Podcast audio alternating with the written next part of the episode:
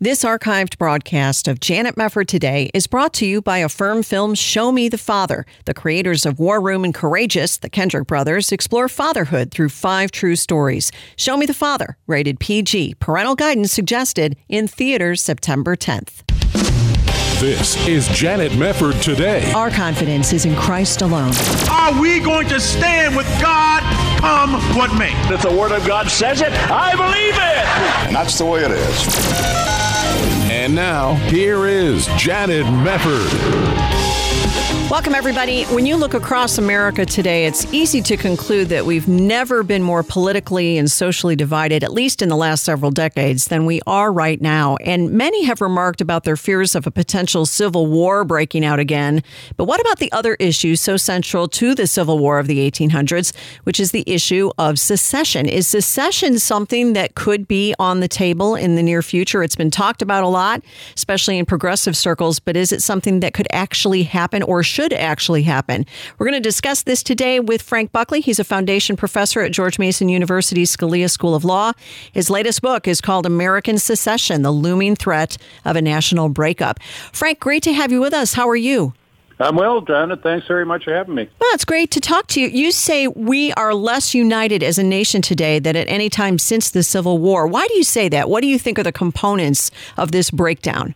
Well, first of all, you know, sadly, we were united in 1860, I mean, uh, everybody was prepared to compromise on slavery. And when the war started, it wasn't about slavery. It turned out that way. But as for today, um, see, we're in the middle of a cultural war which has driven the left absolutely nuts. I mean, all they think about is in terms of their power with respect to the culture. Yep and they thought they had won the culture wars, and then then Donald Trump happened. And They realized, well, you know, maybe we didn't, and that's just driving them nuts. And I, I think that's the explanation for the madness on the left. I mean, it's it's it's like a psychic wound. You know, it's for them. You know, it's like a religious war. Yeah. And if that's where we are today, imagine Trump getting reelected and getting a couple of more seats in the Supreme Court and at that point, it might happen. And, you know, the difference with 1860 is this time it'll be politically correct. Yeah, yeah. Well, yeah, because you point out that most of the secession movements right now are coming from the progressive side. I mean, we saw that, I think, with California not too long ago, but they were the same people who, when Texas, mm-hmm. Texas was talking about it, you know, kind of jokingly, not really terribly seriously, most people. But when Texas talked about that in the Obama years, they all laughed and made fun and said, this is the stupidest thing we've ever heard of. But then they turn around and now they talk about it. How, how strong is that secession movement among progressives right now? Well, it's it's not really there in part because of the ex- the horrible example of, of the Civil War.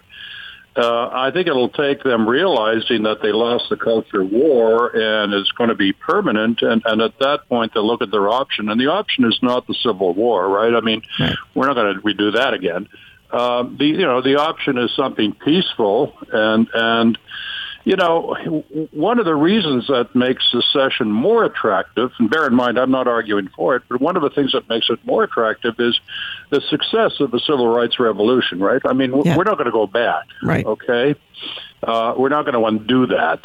You know, it's not going to be about slavery. It's going to be about transgender bathrooms. Yep. You know. Yep. And yes. Uh, uh, you know, and, and that kind of craziness, and and you know, uh, you know, I have, you know, my view is that conservatives, people on the right, are kind of more tolerant than people on way more tolerant than people on the left. I yes. mean you know, there there were things we didn't like about Obama's policies, but uh, we didn't hate Obama, and and uh, you know, we didn't go nuts.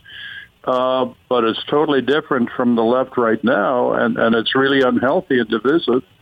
My suggestion is, you know, if you start thinking about secession, maybe you want to start thinking about some about stepping back and saying, well, you know, how about you know the old kind of federalism we used to have where people could go on their own way on a lot of issues. Right. And, you know, instead of rule from Washington.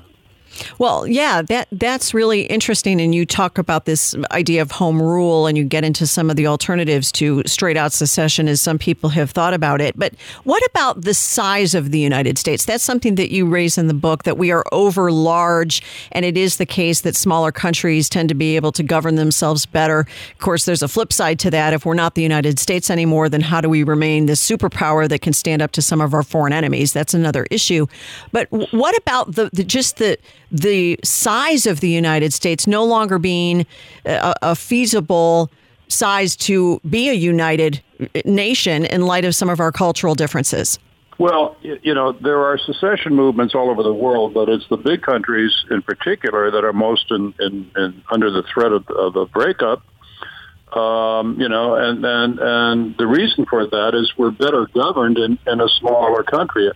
When you think about some of our problems, um, part. I mean, some people say we're a regulatory state and we're one, run by a bunch of bureaucrats in Washington. Yes. Well, what they're talking about is the Code of Federal Regulation, you know, drafted by the federal government. Mm-hmm. And then you've got some people who say, well, plus we're kind of corrupt, you know, as compared to some other countries. And, you know, if we are, and I think we are, the corruption is rooted on K Street in Washington. It's, it's not a, a state problem, it's a federal problem. You know, and, and, and the smaller the country, the closer the, the leaders are to the regular people you know, it's when they're, it's when we as a people are far removed from our rulers that they get away with with uh, stuff we don't like. That's right. So you don't have that accountability. So you know, I, I, I sort of looked at it, did some number number crunching, and I concluded that you know people are happier when when the government they're living in a smaller country. And you're you're right about the military, but that's a two way street. I mean, um, you know, Washington in his farewell address said, you know, we're so lucky. We're here in, in North America. We're not in Europe where, you know, they, they they fight each other all the time. We're protected by the oceans, mm-hmm. so we're not going to be invaded. Right.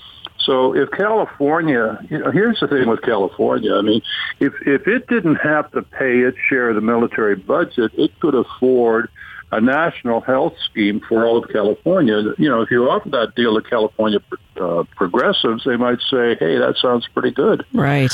Uh, so I, I don't think we're really that threatened.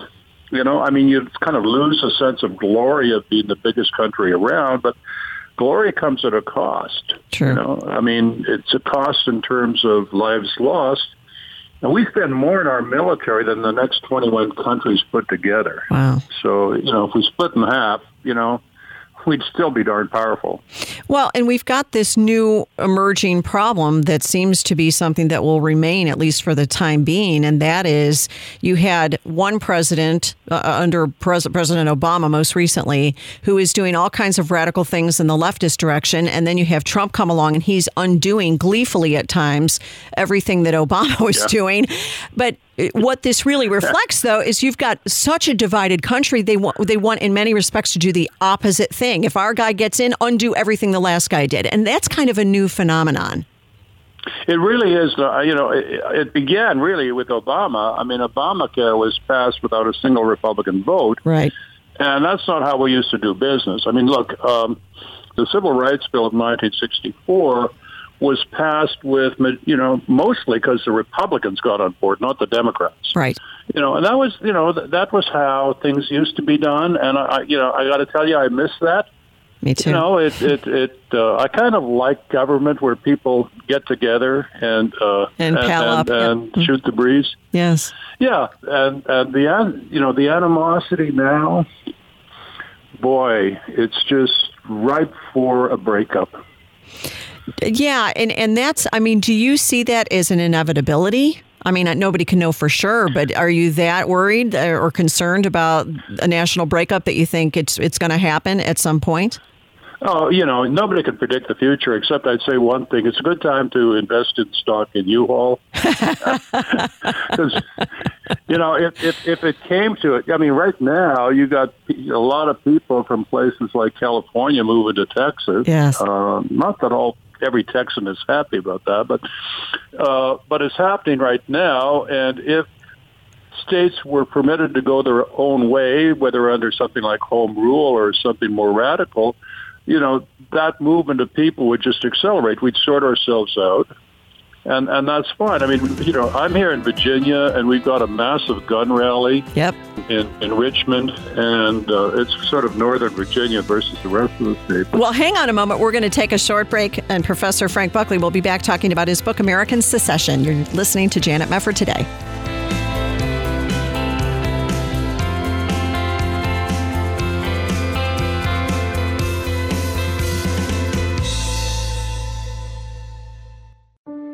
This is Raising Godly Girls Minute with Patti Garibay of American Heritage Girls. Body positivity confuses our culture. In the same breath, our world tells girls to love themselves as they are, while celebrating women who shed the pounds and look better than ever. Our bodies, made in God's image, should always be loved and treated with the same respect we give to any of His creations. But it doesn't end there. We also need to keep our souls healthy too. We read in 1 Timothy for physical training is of some value, but godliness has value for all things, holding promise for both the present life and the life to come. God gave us physical bodies capable of great work, but more importantly, He blesses us with souls capable of even greater things work for the good of His kingdom. We are all called to raise up the next generation of Christian leaders. Learn more about empowering girls at raisinggodlygirls.com.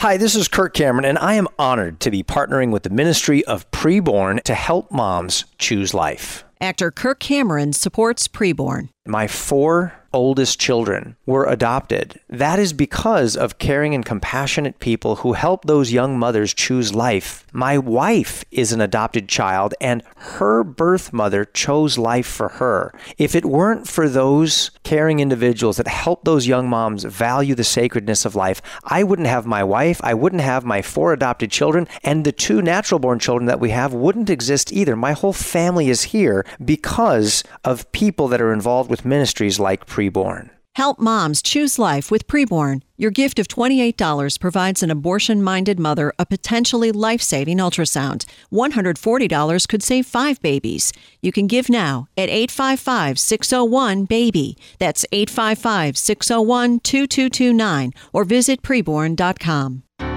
You're listening to Janet Mefford today. And now, here's Janet. Welcome back. Great to have you with us, and great to have with us Professor Frank Buckley, Foundation Professor at George Mason University Scalia School of Law, and author of American Secession The Looming Threat of a National Breakup.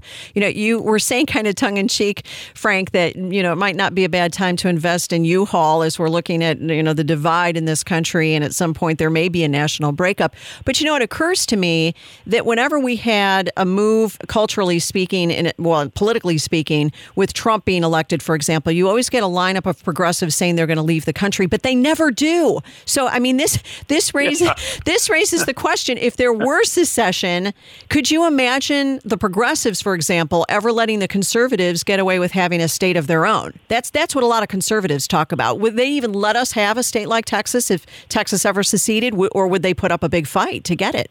Well, you, you raise an interesting point, and here it is. It's that conservatives tend not to be imperialists, and liberals tend to be imperialists. In other words, uh, you know, I don't, I don't care what the gun laws are in Massachusetts. I mean, I'm interested in what they are in Virginia, but I don't care about, you know, elsewhere. But, you know, people on the left are more concerned to. Uh, I mean, they think they've got it right, and they can force their ideas on the rest of us. Yes. But if they figure See, that's that's how they might think if they think they won the culture war, but if they think they permanently lost it with Trump and what comes after, they might say, "Well, we're not going to get that." I mean, let's let's protect what we what we have here, and let's not have a, a, a conservative administration in Washington tell us what to do. Right. So you know, they might have to give up their imperialism just because they're they're not going to win that one. I would love that. What would it take, though, for them to concede the cultural war? What sorts of you know wins would the conservatives have to actually achieve in order for the left to concede? Well, like I say, a second Trump term and a couple of solid uh, new conservatives appointed to the Supreme Court, and uh, you know, uh, and a reversal of a lot of the decisions, the liberal decisions that uh, we've assumed are cast in stone, and, Right. and you know, I'm not. I'm t- uh, what I'm talking about are things like Roe v. Wade. I, you know, where states might go their own way. True. So, True. you know that that that's the sort of thing which would drive the left nuts right now. And you know, the way I see it is, here I am in Virginia, and I get the Washington Post on my doorstep every morning, and every morning it's a fresh plea for secession. Every morning it's them saying we can't tolerate any of this stuff. Well, you know, this is horrible, horrible, terrible stuff. Yep. You know, and you know, and and the reality is that you know conservative states are not benighted. I mean, we fully accepted, you know, much of the good things liberals gave us. I mean, I see myself as a JFK liberal. Okay, I mean, I, you know, uh, you know, the idea that we're all, you know, horrible, horrible people. That, that's not us at all, right? Yeah, And it's it's it's them projecting, I think, their hatred upon us. Yeah, it's a difficult situation because you don't have that classical liberalism that is, you know, the, the free speech movement, for example, at Berkeley. Now that's the place where they toss Mhm. people out who have ideas that they don't like. So a lot has changed in the last 40 years. Yeah, yeah, really. You know, and so supposing that uh, this is what I talk about in, in my book, American Success- Secession. Supposing that the left figures it's lost the war and, and a secession referendum is passed and and it's ratified by the state legislature, at that point, you know, it- you know, it would end up in the Supreme Court inevitably, and at that point, the Supreme Court's going to have to ask itself: Do we ignore democracy? Hmm. we got a Democratic vote here. Do we totally ignore it? I don't think they would. You know, I think they'd say, well, we have to take it into account. And what it would lead to is a lot of discussions. You- There's no abstract right of secession because you got to figure out, for example, what portion of the national debt would be passed on to the to the state Oh, boy. that wants out. Yeah. You know, so yeah. It, so at that point, uh, we'll start talking, and maybe what we'd end up with is, you know, something like home rule, which is greater federalism. Yeah. Well, now when you talk about the Supreme Court, wouldn't it then have to go back to uh, you know this uh, uh, whole notion of denying the right to secede? In other words, it sounds like what you're saying is you have a constitutional amendment that's ratified, and then as a constitutional amendment, that would be what would force the Supreme Court to have to come back and say, well, th- this is the will of the people. This was done constitutionally. This can go forward. Is that what you're basically envisioning? Yeah, that's and that's what other countries have gone through when there's been a split. I mean, I mean, you know, the Supreme Court has had to choose between absolutely no right of secession whatsoever, you know, nothing there, and hey, there's democracy at work here, and you guys got to get together and talk to each other, and that would lead to, you know, uh, some kind of constitutional convention under our constitution where we'd have to divide up things and agree on probably a lot more power going back to the states. I mean, that's you know that's the kind of way in which this sensibly would be concluded, and that would you know I think that would be a good thing. It would be. But uh, you know, I, I'm I'm not going to make a prediction, but I'm saying this might be on the horizon, and, and take Well, a look right. at it. Yeah, right. Well, you also talk about Article 5 and a constitutional convention along those lines. How could you coordinate a plan like this constitutionally to get an amendment passed? I know it's a long shot, but if we're just dealing in the realm of possibilities, what, what would that look like? You, you have a convention, a constitutional convention, and then, you know, the states, fair number of states come together and say, yeah, this is what we want to do. And, and that would kind of set the process in motion. Yeah, I mean, it would have to start with one state saying we want out. Okay. In other words, the problem with the Constitutional Convention right now is the hurdle is really high. It's like 38 states have to agree. Yeah. But you know, if the impetus is one state saying we want out, at that point, that's the sort of thing that brings people to the table to talk to each other. You Yes. know, and they they might say, well, you know, rather than just wanting out, you know, let's see, you know, how we can compromise this thing, and and that would get a, an Article Five constitutional convention going. Yeah. Now, w- would there be any sort of? I mean, not- obviously, we're dealing in the realm of the hypothetical, but uh, my obvious, you know, imagination here is how would you split the country? Though it would depend on the, the the states that say they want out. If it were more blue states that wanted out than red, then it might go a different way than if the red states initiated the process. But again, you have a lot of people who love all the states and wouldn't want to lose all this. You know, I think it would be hard for a lot of conservatives. There ex- is there is that. Yeah. I mean, you're, you're down in Texas, and there was this gentleman called Sam Houston Yeah. in 1861 said, no, no, you know, I, I'm a unionist. Yeah. You know, and, and the list of unionists in the South might surprise you. Robert E. Lee was a unionist. Stonewall Jackson was a unionist. Virginia was totally divided. I mean, my state took three votes on secession, and the first two failed, and only after Lincoln called up the troops did the third one secede. And then you had the border states, okay, of, of Kentucky and Tennessee, and then you look at the 2016 election, the red-blue divide, and it's not just a red-blue divide. The red is real red, and the blue is real blue. Yes. Right. I mean, a lot of places where Trump got 70 or lost 70 percent of the vote. Yes. So the you know the divisions are are, are there, and uh, you know, you know, I don't know. Maybe I'll have to move to Texas. You should. I recommend. Virginia. Yeah, I recommend it. I recommend it. Having, I'm, from, I'm from I'm from Chicago, and I, I'll tell you, having left the People's Republic of Illinois, it's a wonderful place to live. I have to recommend it highly. but you know, it's it, it- this solution of home rule also intrigues me. Intrigues me because you've talked about the fact that the British had presented this idea back in 1778 to the Continental Congress. But what about these alternatives to outright secession? Are there any other options for healing the divide that might actually be workable? Well, it's you know, the divide would have to involve some devolution of responsibility back to the state. I mean, if a state wants out, if it's that unhappy, you're going to have to offer it something other than com- total, complete rule by Washington. So that's how you get started talking about home rule. And you know, and, and that, you know, the classic example was Great Britain and Ireland in the mm-hmm. 19th century. You know, there there was a lot of Irish discontent, and and kind of the moderate liberal view in England was, well, let's give them home rule. And you know, it took 40 years, and and finally uh, Irish independence. But you know, the idea of a country, Great Britain, being too big and solving the problem of bigness by giving more responsibility to local areas, that's kind of, you know, that's, that makes a whole lot of sense. Right. Yeah. But uh, it would seem that there would be a lot of angst along the way because you have, for example, not just the Democrats, obviously, but also the Republicans. A lot of them are on board with big government and putting all these big government policies into place. And it wouldn't work as well if you started having people peeling off because we're already drowning in debt.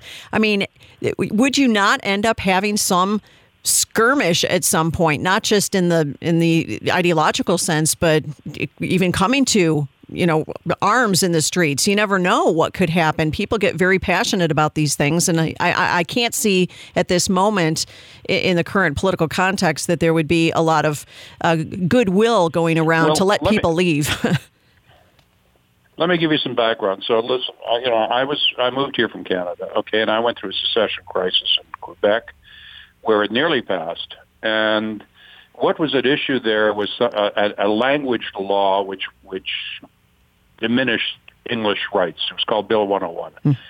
And English Montrealers called it Bill 401. Why? Because 401 is the highway between Montreal and Toronto. So the result of all this was about 300,000 Anglos moved from Montreal to Toronto, right? Where, you know, they, you know, I hate Toronto, okay? But the point is, um, that's how you solve things modern in the modern age, yeah not by war, you know. yeah yeah but by, know, by moving That's by moving, yeah. Yeah. That's the alternative. That's the alternative. And, and is there any chance that you see that there could be healing, that there could be an America that does come together more than it does in this moment? Yeah, you know, I mean, that's my argument. My argument to the left in all this is you guys are are, are, are obviously off your meds. You know, you guys have gone crazy, and you're projecting your anger and your hatred on people who are, you know, m- pretty moderate folks, the conservatives. I mean, almost by definition, a conservative will be moderate that way, and and and maybe what you should do is is chill a little bit. You know, take a Valium, and you know, don't project the anger, and, and, and that's the easiest way around this. That would be great. Well, Professor Frank Buckley, American Secession is the name of the book. And so great to talk to you, Frank. Thanks a lot for being with us. Thank you. All right. God bless. We'll be back.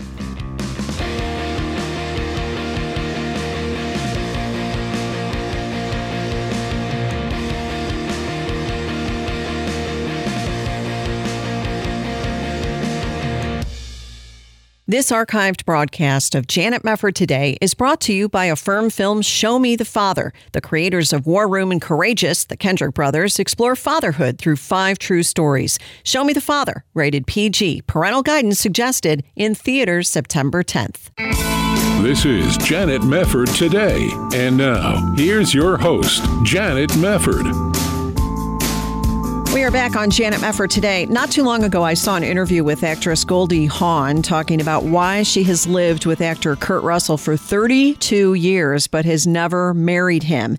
And according to Hawn, she hasn't made the leap to the altar because she believes compatibility and communication is far more important than a piece of paper. We've heard that line before. Well, once upon a time, this attitude would have been scandalous and socially unacceptable. But as we know, today cohabitation is considered downright normal. In fact, it is mind blowing to look at some of the recent statistics on the family and see the effects that cohabitation has had on couples and children and society at large. So, we're going to talk about this subject today with licensed clinical psychologist Dr. Frank Moncher. He wrote a great article on this topic that was recently published over at the Culture of Life Foundation website. It is called Living Together versus Marriage A Closer Look at the Data. It's wonderful to have you here, Dr. Moncher. How are you? Fine, Janet. Thank you for having me. Thank you. So, what do you make of this line that marriage is just a piece of paper? That seems to be the standard line we hear from cohabiting couples. Yeah, I think it, it rejects the idea that there's something that is deeper than a piece of paper that happens with marriage, and and I think this is what we need to get the word out about is that while there is obviously a contract of sorts that happens when people get married um, there's a deeper meaning to the lifelong commitment that is presumed to go along with that piece of paper and that lifelong commitment, that ability to weather storms, to know that that person is going to be there with you through thick and thin. Um, that has a lot of benefits emotionally. That's right. What have you seen as far as statistics and research on the benefits of marriage and what difference it makes for the man and the woman who end up marrying rather than living together? Well, for both men and women, there seems to be an, improved uh, sense of um, emotional well-being, and so there's less depression, less anxiety, and, and I think that if you kind of take a common sense approach to it, um, you can see how that would be. That um, if you are in a relationship that is solid, you don't have to be concerned about the person ever kind of just deciding no longer to be with you and walking out spontaneously or or impulsively. Um, there's something about the marital commitment and you know how there's lengths of time you have to be separated before divorce that gives people time to reflect and to, to work through the issues. Right, exactly. And what about children? What what sorts of effects have you found the children to have living in homes where the couple is married versus the couple is merely cohabiting?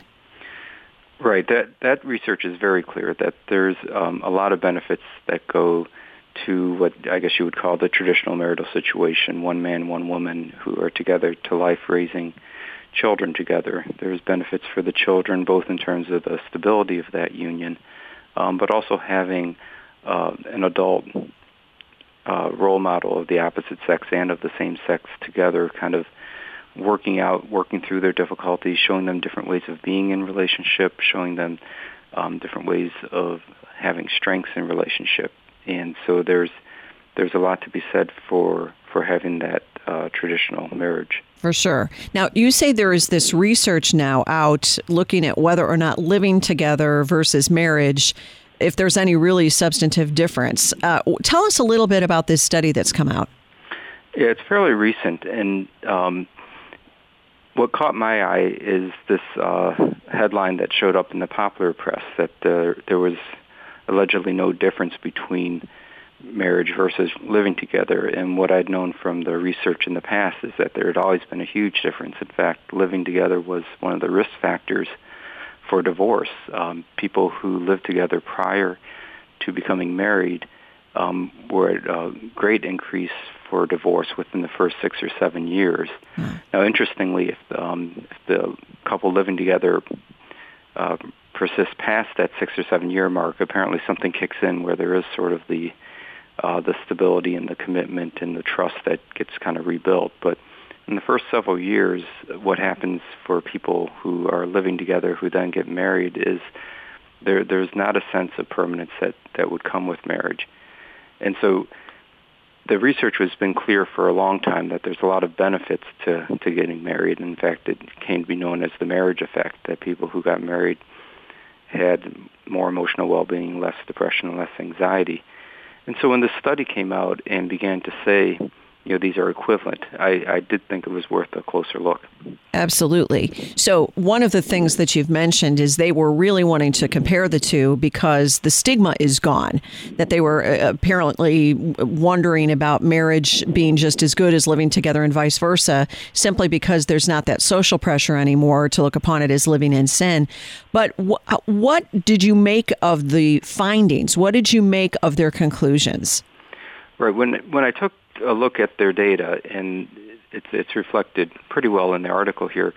What they found was that there was this small increase in well-being that was coming with living together. Um, and they studied, of course, uh, married couples as well. And a few things jump, jump out. One is that the benefits at, on an emotional level to being married were roughly about twice that of living together. Wow. So even you know, apples to apples, we're still looking at marriage being a, a more impactful situation. But the other um, aspect of their data collection that was interesting is they had a hard time uh, tracking couples living together because, as you might imagine, sometimes the partner would change over the course of the study. Right. You know, they would live with one person, and then the next kind of time of data collection, they'd be living with someone else. And so, um, when you when I started to see them referencing things like that, it, I really wanted to get the word out that um, you can't just trust the headline, that there's some sense of equivalence here, that there's really is still substantive differences between living together and having a formal marriage. When you had said about the small increase in well being for living together, are you talking about the small increase in well being compared to marriage, or that living together gives you better well being than it has in previous years? What exactly does that mean? Right that's looking at not compared to marriage, but a small increase in well-being over being single. Oh, okay. And and that's where again I think uh, if you if we put our common sense hats on, we're going to look at this and say, well, sure, when you're in a new relationship and it's exciting, and then a decision is made to make it a little bit more formal by living together, it would be kind of surprising if people didn't have a little bump in their level of emotional well-being or you know, a little bit of a, an abatement in their depression or anxiety. Right. After all, something, some step forward has been taken. Um, and I think what's probably crucial is if if we had better data to look at, you would probably see that that would wane over time, um, particularly in the case of women who oftentimes see that move towards living together as a stepping stone to marriage. Sure. Whereas men are more likely to see that as a testing period to see if this is really the person I want to be with. And exactly. So we're going to see some different effects there. Oh, you can imagine that. And as you say, when you use some common sense, it would seem, of course, your well being would rise a little bit if you were living together over just dating. But wouldn't that be the reason the reason for that would be because you are getting more commitment in other words that's almost an argument for marriage see when you're exactly. more committed that's a better thing for everybody Right, right, and I think that's um, that's something that doesn't get spelled out, particularly in sort of the headlines of the news. Why, why do you think that there is such an increase in cohabitation? What, one of the statistics here was that two thirds of couples actually cohabit before they get married. Why are those numbers what they are? Do you think? I, I think that's a long-standing um, reflection of the cultural shifts over the past several decades. That as people have become more and more suspicious of uh, tradition and particular religious tradition, um, there's been this idea that somehow we can kind of have it both ways, that we don't really need to follow all the rules um, and that we can still get the benefits um, in something like uh, the use of our human sexuality without going through all the formal commitments and, and traditions that are there and so I think that's been being chipped away at slowly but surely. And then, of course, there's a lot of other social movements afoot where people are really calling into question what it means to be a human person, what it means to be male, what yep. it means to be female, yep. and all these sorts of things. I think are part of the same uh, change in our society that are causing particularly younger people to look at marriage and say, you know, is this really something that's necessary? And the other main thing would be the divorce um, increases over the past several decades as well. I will tell you what, let's talk after we go to this break. Dr. Frank Moncher with us talking about living together versus marriage, a closer look at the data. We'll be back on Janet Mefford today after this.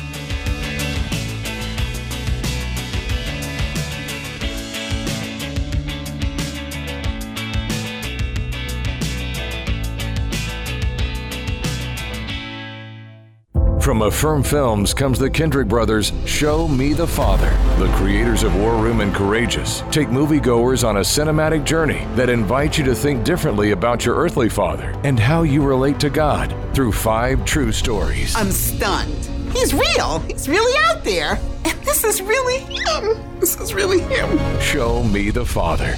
Rated PG. Parental guidance suggested. In theater September 10th. More information is available at ShowMeTheFatherMovie.com. Ask yourself, what do you pay for health care? Are you single? Do you pay more than $199 a month? Are you a couple? Do you pay more than $299 a month? Do you have a family? Do you pay more than $399 a month? Yes, you can serve the entire family with health care for only $399 a month with Liberty Health Share. Liberty Health Share is a nonprofit ministry, not insurance, so your money goes toward helping other members with their eligible medical expenses. And in your time of need, other members are there for you too. You can feel good knowing you're part of a community of like minded individuals. Sign up at any time of the year. Pick your own doctor and hospital. Find out more at libertyhealthshare.org slash JMT. That's libertyhealthshare.org slash JMT. Or call now 855 565 2561. That's 855 565 2561 or libertyhealthshare.org slash JMT. If you're looking for adventure, serving as a volunteer on the Mercy Ship is an adventure like no other. And you'll be serving on the largest non governmental hospital ship in the world, providing free care to some of the world's poorest people. Whether it's performing a surgery, cleaning the deck, or transporting a patient to a recovery center, every day you'll be making a difference in the lives of struggling people. Begin your adventure today. Connect with us at mercyships.org. It's an adventure of a lifetime. You're listening to Janet Mefford today. And now, here's Janet. Well, it has become very normal these days. If you fall in love, get a boyfriend, get a girlfriend, you move in together. That's just the way you're supposed to do it, right? Two thirds of couples in America today do that, and seems to be a fantastic way of life, according to a lot of people who talk about it. Goldie Hawn, for one, as I was mentioning a little bit earlier. But the data is very interesting when you start dissecting it on marriage versus living together. And my guest is Dr. Frank Moncher, who has a great article on this over at the Culture of Life Foundation, cultureoflife.org called Living Together versus Marriage, a closer look at the data. So, Dr. Moncher, when we were talking about the issues that uh, f- that have contributed to the fact that more people are living together rather than marrying, um, you point to the divorce generation and this millennial generation in particular that is very nervous about divorce. How do you see that playing a part in this whole issue? Well, one of the consistent findings in the psychological and the sociological literature is that divorce really does have a profound impact on children, and that um, there was a time when people were trying to normalize divorce and uh, emphasize some of the things about kind of as well as long as the parents still get along, you know, and work together. Um, divorce doesn't have to be that bad for children, and of course there is some truth to that. If if the divorce is amiable and parents cooperate, they can certainly abate some of the negative features. But the one thing that I would say can't be negated is uh, the children's experience that the two people who came together to make them and pledged lifelong commitment have decided not to follow through with that. Right. And I think it really wounds the child's sense of who can I trust? If I can't trust my parents who said they were going to be together to be together, how can I trust this boyfriend or girlfriend who's in many ways a stranger to me? Wow. How can I pledge my life to them over the long haul. And so I think it really is quite difficult for children of divorce to take that step. Oh, for sure. And so you'll see statistics, for example, where you have a lot of millennials saying, I'd eventually love to get married. I would really like to get married, but I'm so terrified of failing that I'd rather just live with somebody or live with a series of somebodies because at least then if we break up, I haven't failed at a marriage. But on the ground, what is the real difference there? Because there have to be bad effects if you go uh, along a course of serial monogamy. That takes a toll on you as well, doesn't it? It does, it does, and particularly in, in the way in which people are presumptively giving themselves to each other physically, and then what we know from the biochemical research of late is that there's a strong impact biochemically, particularly on women, of the attachment, the bonding that happens to them with any sexual partner. Right. So they're getting attached and then having to unattach after they go through the one living together, then another, then another. And again, it's going to wear away at their ability to really know what it means to attach and to bond to someone. When they eventually do perhaps get married, um, there's going to be some consequences for that as well, I fear, in terms of their ability to really trust and, and to stay. Right. Well, and this is something else that you commented about regarding this study that's come out that this disparity was larger for men than for women on the issue of living together and feeling safe and feeling like you're really committed. I mean, that makes total sense, though. Again, the common sense idea that, of course, men would find that a, a better arrangement in many ways than a woman would. Right. Yeah, and there's um, there's that finding itself. I think is important because there, the, one of the main arguments I hear, for example, in marriage preparation classes and things of this nature, is that people feel like, well, we're living together because we want to make sure that this is the right person for me. So I want to have the experience of sharing space, sharing resources to make sure that we can do that. Mm. Um, and then again, what happens without the formal commitment is they're really playing house in, in the most um, minimal sense of the phrase, right. and they're not really having the experience because you can always walk away from a living together arrangement much more easily than you can uh, a marriage, and so people don't have their their real foot, um, real face put on in those relationships. They're either trying to be better than they really are or different than they really are to impress the other person, or they're kind of hedging their bets and have one foot out the door. Wow. Um, but either way, you're not getting a genuine experience with the other person. Do you happen to know any data that's out there regarding whether or not living together makes you less likely to stay in a marriage? I've heard statistics along those lines, but I'm not exactly sure what the data says. Right. Yeah. The data there, you have to look at it carefully. I think it's um, really in kind of two phases. In the the early phases of a marriage, transitioning from a living together situation, the risk of divorce is much higher. That people who live together for you know six months, two years, five years, then decide to get married. Within those first few years of marriage, the divorce rate is much higher there does seem to be a, a point at which they um, rebuild the trust or get to a point where it begins to be a little bit more like what we'd call the normal divorce rate. Right. That that was the seven year mark you were referencing right, earlier. Right. Yeah, yeah. Well, and that's the problem. I, I, and I wonder if there has been any substantive research on whether or not some of this data about the benefits of marriage is impacting people on the ground. I mean, you read things about marriage being so much better for you and better for alleviating levels of depression and all the rest. Are people listening to this data, do you think? I don't know. That's why I appreciate shows like yours where we can get the word out because I, I think oftentimes people are going to read the headlines from this uh, study that I was reviewing, this most recent article, and they're going to say, oh, living together, marriage aren't any different. Well, it's a lot easier just to live together, hmm. and so why don't we just do that? Right. And I, I fear that people oftentimes are not reading deeply into the issues, and, and that's really the purpose of the Culture of Life Foundation is to try to get in very quick hits um, some of the word out so that people can make better decisions about where their life is headed. Which is important. Well, the study that you've been talking about in your article here, you, you mentioned other data that they explore in this project. And I find this really fascinating that this project confirmed you say that other traditional values or goods, like giving birth to a child or attaining a full time job or achieving higher educational levels, those all significantly decrease emotional distress in a relationship. So, doesn't it all kind of go hand in hand? Wouldn't they also, if they were being honest, have to say marriage really is a better way to go? Right, and, and, yeah, and I really thought that was an important thing to include in my summary because I think it kind of got lost in the larger article Um, but yeah, people are afraid to have children anymore. Yeah. You know, people um, don't see the point of working if they can somehow or other get their lives funded. And you know, the good that comes from you know the, the two things those would have in common is this idea of giving of self. Right. You know, when you have a child, you're you're forced to get outside of yourself and focus on someone else.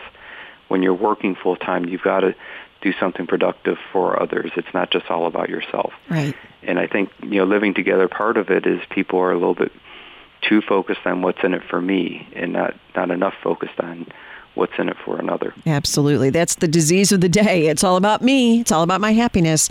You know, right. when you talk about the depression rates, this is something I'm circling back to because I think this is interesting. What do you take away from the data on depression being alleviated by marriage, and why do you think that that is significant? Well, I think you know, there's um, again, it's not going to be all that different than the point you were just making about the all about me. One of the things that we know that's again, I think counterintuitive because some of the propaganda that you see kind of out of Hollywood or in the media more broadly is that somehow I'm going to be happiest and most fulfilled if I'm doing what I want the way I want and getting what I want. Yeah. And what's true psychologically, emotionally is that people are happiest when they're in relationship with another person, giving to that person, making self-sacrifices. Yeah. You know, so it's it's an opposite, counterintuitive message to what is out there more broadly, and it's one that really needs to be focused in on because I think culturally speaking, the more in individual, selfish people we have walking around, the, the more depressed people we're going to have walking around. Yes, that's a great point. Well, and going back to something else you said a few minutes ago, when people say, Well, I want to live together because I want to see if we fit, if we're a good fit, and maybe see how he conducts himself rolling up the toothpaste tube and all the rest. Well, that shouldn't be a reason to reject somebody. I mean, that's pretty selfish in and of itself. If you don't behave the way I think you should behave in a domestic setting, then maybe we're not meant for each other. I mean, that, that's a really shallow reason. Uh, not that people are citing toothpaste rolling as being the reason they would break up a, a relationship. But it, it really says something, doesn't it? Trying somebody else on. That's just a bizarre concept.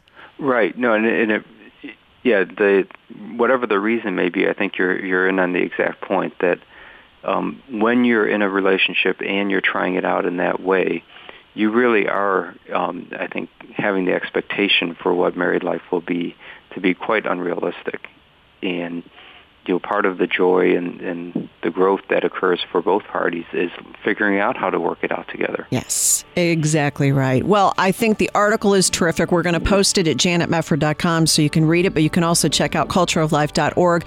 Dr. Frank Moncher's Living Together versus Marriage, a closer look at the data. Great piece, and so great to have you here, Dr. Moncher. Keep up the good work. It was wonderful to have you. Thank you, Janet. It was great to be here. Thank you so much. Well, thank you too for listening today. We're glad you're able to tune in. As again, we've mentioned, the website is janetmefford.com. We'll see you there. This hour of Janet Mefford Today is brought to you by Affirm Films Show Me the Father. The creators of War Room and Courageous, the Kendrick brothers explore fatherhood through five true stories. Show Me the Father, rated PG, parental guidance suggested in theaters September 10th.